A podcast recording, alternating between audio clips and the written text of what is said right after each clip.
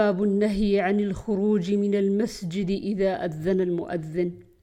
عن أبي الشعثاء قال كنا قعودا في المسجد مع أبي هريرة فأذن المؤذن. فقام رجل من المسجد يمشي فأتبعه أبو هريرة بصره حتى خرج من المسجد. فقال أبو هريرة أما هذا فقد عصى أبا القاسم. باب فضل صلاة العشاء والصبح في جماعة. عن عبد الرحمن بن أبي عمرة قال دخل عثمان بن عفان المسجد بعد صلاة المغرب فقعد وحده فقعدت إليه فقال يا ابن أخي سمعت رسول الله صلى الله عليه وسلم يقول من صلى العشاء في جماعة فكأنما قام نصف الليل ومن صلى الصبح في جماعة فكأنما صلى الليل كله. عن جندب بن عبد الله قال قال رسول الله صلى الله عليه وسلم من صلى الصبح فيه فهو في ذمة الله. فلا يطلبنكم الله من ذمته بشيء فيدركه فيكبه في نار جهنم. اللهم إنا نعوذ بك. عن جندب القسري عن جندب القسري. قال قال رسول الله صلى الله عليه وسلم من صلى صلاة الصبح فهو في ذمة الله فلا يطلبنكم الله من ذمته بشيء فإنه من يطلبه من ذمته بشيء يدركه ثم يكبه على وجهه في نار جهنم. اللهم إنا نعوذ باب الرخصة في التخلف عن الجماعة لعذر. عن محمود بن الربيع الأنصاري أن عتبان بن مالك وهو من أصحاب النبي صلى الله عليه وسلم ممن شهد بدرا من الأنصار أنه أتى رسول الله صلى الله عليه وسلم فقال يا رسول الله إني قد أنكرت بصري وأنا أصلي لقومي وإذا كانت الأمطار سال الوادي الذي بيني وبينهم ولم أستطع أن آتي مسجدهم فأصلي لهم. ووددت أنك يا رسول الله تأتي فتصلي في مصلى أتخذه مصلى. قال فقال رسول الله صلى الله عليه وسلم سأفعل إن شاء الله. قال عتبان فغدا رسول الله صلى الله عليه وسلم وأبو بكر الصديق حين ارتفع النهار. فاستأذن رسول الله صلى الله عليه وسلم فأذنت له فلم يجلس حتى دخل البيت. ثم قال أين تحب أن أصلي من بيتك؟ قال فأشرت إلى ناحية من البيت. فقام رسول الله صلى الله عليه وسلم فكبر فقمنا وراءه فصلى ركعتين ثم سلم. قال وحبسناه على خزير صنعناه له. وفي رواية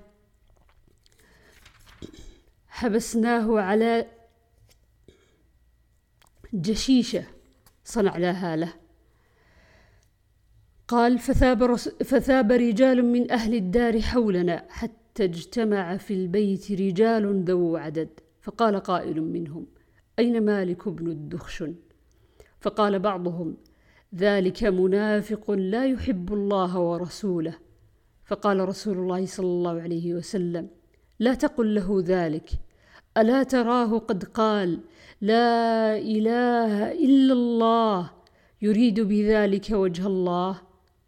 قال قالوا الله ورسوله أعلم. قال فإنما نرى وجهه ونصيحته للمنافقين. قال فقال رسول الله صلى الله عليه وسلم فإن الله قد حرم على النار من قال لا إله إلا الله يبتغي بذلك وجه الله اللهم اجعلنا منهم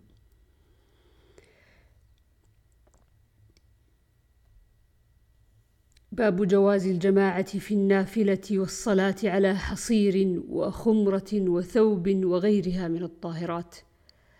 عن أنس بن مالك أن جدته مليكة دعت رسول الله صلى الله عليه وسلم لطعام صنعته فأكل منه ثم قال قوموا فأصلي لكم. قال أنس بن مالك فقمت إلى حصير لنا قد اسود من طول ما لبس فنضحته بماء فقام عليه رسول الله صلى الله عليه وسلم وصففت أنا واليتيم وراءه والعجوز من ورائنا فصلى لنا رسول الله صلى الله عليه وسلم ركعتين ثم انصرف. وعنه قال كان رسول الله صلى الله عليه وسلم أحسن الناس خلقا فربما تحضر الصلاة وهو في بيتنا. قال فيأمر بالبساط الذي تحته فيكنس ثم ينضح ثم يؤم رسول الله صلى الله عليه وسلم. ونقوم خلفه فيصلي بنا. قال وكان بساطهم من جريد النخل. عن أنس قال دخل النبي صلى الله عليه وسلم علينا. وما هو إلا أنا وأمي وأم حرام خالتي. فقال قوموا فل قوموا فلأصلي بكم. في غير وقت الصلاة فصلى بنا. فقال رجل لثابت أين جعل انسا منه؟ قال جعله على يمينه. ثم دعا لنا أهل البيت بكل خير من خير الدنيا والآخرة. فقالت أمي يا رسول الله خويدمك أدعو الله له. قال فدعا لي بكل خير وكان في آخر ما دعا لي به أن قال. اللهم أكثر ماله وولده وبارك له فيه. اللهم صل وسلم على نبينا محمد. وعن أنس أن رسول الله صلى الله عليه وسلم صلى به وبأمه أو خالته قال فأقامني عن يمينه وأقام المرأة خلفنا. وعن ميمونة زوج النبي صلى الله عليه وسلم قالت كان رسول الله صلى الله عليه وسلم يصلي وأنا حذاءه وربما أصابني ثوبه إذا سجد وكان يصلي على خمرة. عن أبي سعيد الخدري أنه دخل على رسول الله صلى الله عليه وسلم فوجده يصلي على حصير يسجد عليه.